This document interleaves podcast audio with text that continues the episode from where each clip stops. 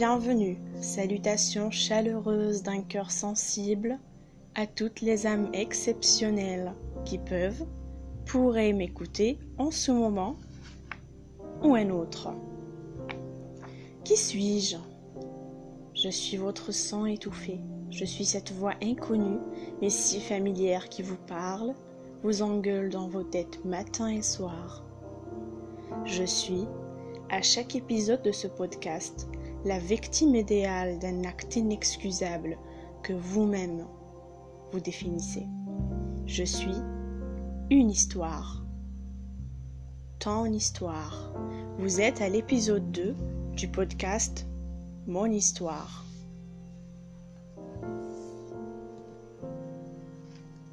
Qui suis-je? D'où est-ce que je suis venue? Qu'avais-je vécu au long de mes 23 printemps? Je suis cette jolie demoiselle discrète aux cheveux noirs rayonnants que tu croises sur ton chemin. Je suis cette petite fille joyeuse, souriante, que son rire éclate en jouant devant ta fenêtre, devant la fenêtre de ta demeure. Je suis ta camarade de classe qui se faisait remarquer. Elle se faisait remarquer tant par ses bonnes réponses que par ses blagues et ses répliques amusantes. N'étais-je pas si belle? N'étais-je pas comblée de bonheur? J'avais cet air d'avoir une vie parfaite, pas vrai? Ben, désolé de te décevoir. Non, ce n'est pas vrai. C'est faux. Aujourd'hui, je te raconte mon histoire, la véritable histoire, pas celle que ton imagination avait tissée pas celle que je faisais mine de vivre et d'apprécier.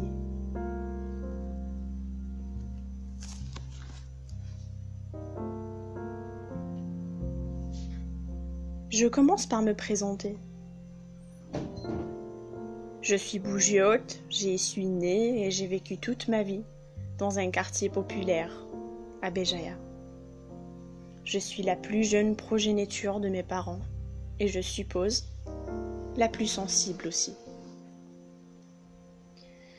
Ma mère, pour ma mère, je dirais que c'est une femme typiquement algérienne qui partage le destin de plusieurs femmes soumises à une société patriarcale. Malgré ses mauvais choix, malgré qu'elle a décidé de vivre cette vie et de succomber d'une manière ou d'une autre, pour moi, c'est toujours elle, la victime. Vous vous demandez sûrement pourquoi je l'appelle victime Et de qui Elle est victime de qui Comme vous aurez pu le deviner, c'est la victime de celui qui est mon géniteur. Oui, mon père. Mon père, un fonctionnaire suffisamment cultivé fidèle à ses principes, son costume et sa bière. En fait, mes parents se sont mariés par amour. Sarcastique. Mais cela n'a pas empêché cette histoire de commencer. De plus loin que je me rappelle, du moins autant que ma mémoire d'enfant puisse me le permettre, il y a eu quotidiennement l'atmosphère de guerre, entre eux. Pour un oui et pour un non, mon père trouvait toujours un alibi pour engueuler, pour engueuler maman.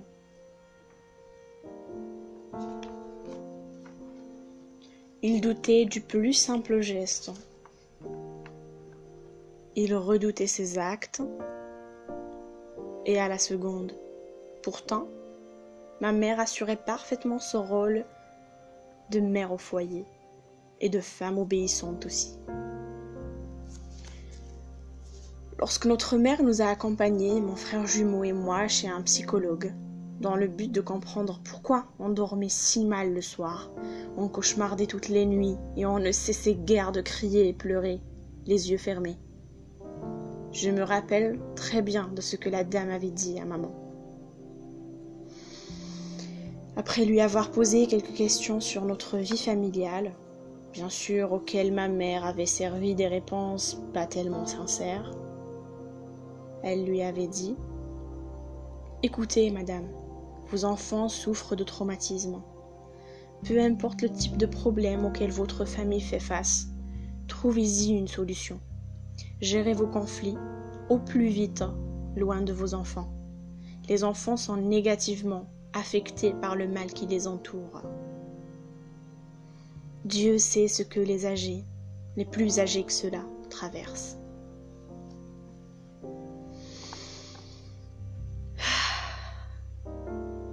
J'aurais voulu avoir l'âge que j'ai aujourd'hui, uniquement pour regarder ma mère dans les yeux. Pourquoi la regarder dans les yeux? Je voudrais déceler ce qu'elle pensait à ce moment précis. Je voudrais savoir à quoi elle songeait en entendant les paroles de la dame. Avait-elle pensé à nous?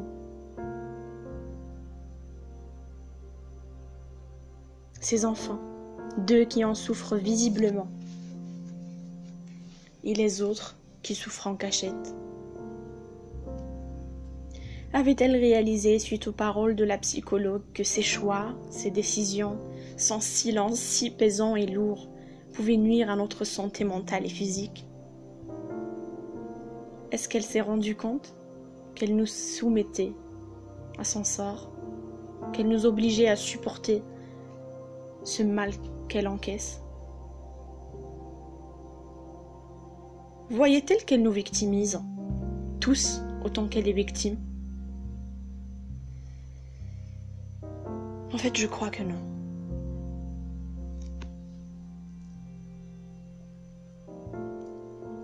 Un jour de fête religieuse, la situation avait dégénéré. Un mot de plus que l'habituel. Et mon père a osé lever la main sur elle. J'ignorais complètement si c'était la première la énième gifle. Tout ce que je savais, c'est qu'elle avait une cicatrice bleuâtre visible à des kilomètres. La gifle qu'il lui avait offerte pour l'occasion a bien amoché son visage. Son œil s'est enflé pendant plusieurs jours.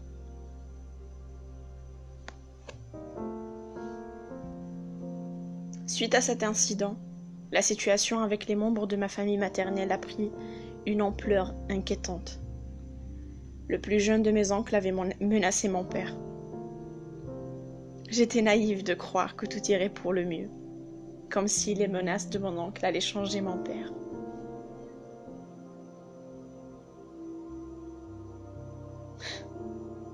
On est maintenant à une décennie plus tard.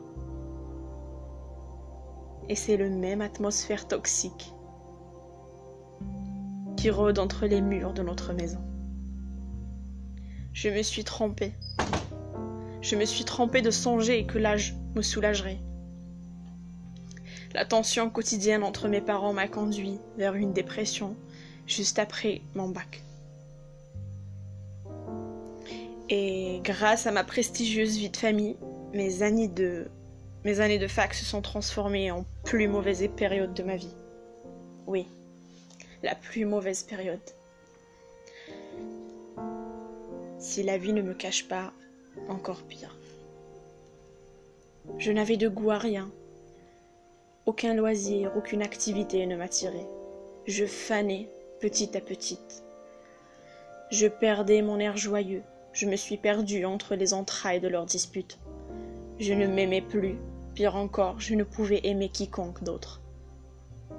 Le temps m'avait prouvé qu'en effet, personne ne pourrait se soucier de mon état, si je ne me souciais pas de moi-même. J'étais seule, malade, perdue, déprimée, durant des mois. Mon cœur criait à l'aide, aucun être ne m'avait tendu la main je me suis forcée à me relever, à me reprendre, à reprendre ma vie en main. Aujourd'hui, au lieu de revivre les scènes lésantes de mes parents se déclarant la guerre, J'y participe à cette guerre. Je n'arrive plus à garder mes lèvres cousues, ni à regarder ma mère se faire humilier et me taire.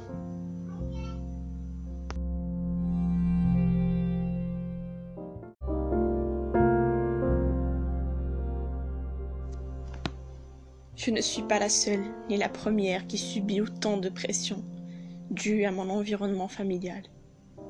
Je ne serai aucunement la dernière.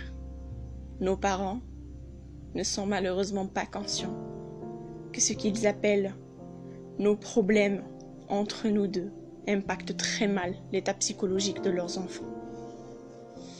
Une pensée à celles et ceux qui partagent mon destin, à celles et ceux qui pleurent chaque soir au souvenir des disputes parentales infinies, à celles et ceux qui crèvent en silence, que le chagrin consume, que la solitude fume comme une cigarette, sacrifiée au prix de l'égoïsme paternel à celles et ceux qui rêvent d'un moment de calme chez eux.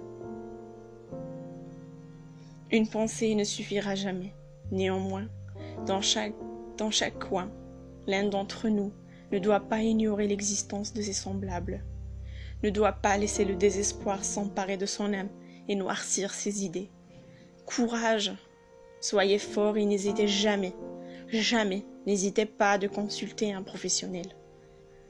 On en a tous besoin. Ce n'est pas une honte. Ne, ne vous renfermez pas en compagnie de votre tristesse. Sortez de ce cercle vicieux. Aimez-vous, aimez les autres, aimez la vie et vivez-la pleinement. Vous en avez le droit et vous devez être heureux. Dans l'espoir que le monde change, que l'humanité diminue de cruauté. Prenez soin de vous. Interagissez avec nous sur les réseaux sociaux. Partagez avec nous vos histoires. Gardez en tête. Le partage soulage. À bientôt. Avec une nouvelle voix qui nous raconte une ancienne histoire.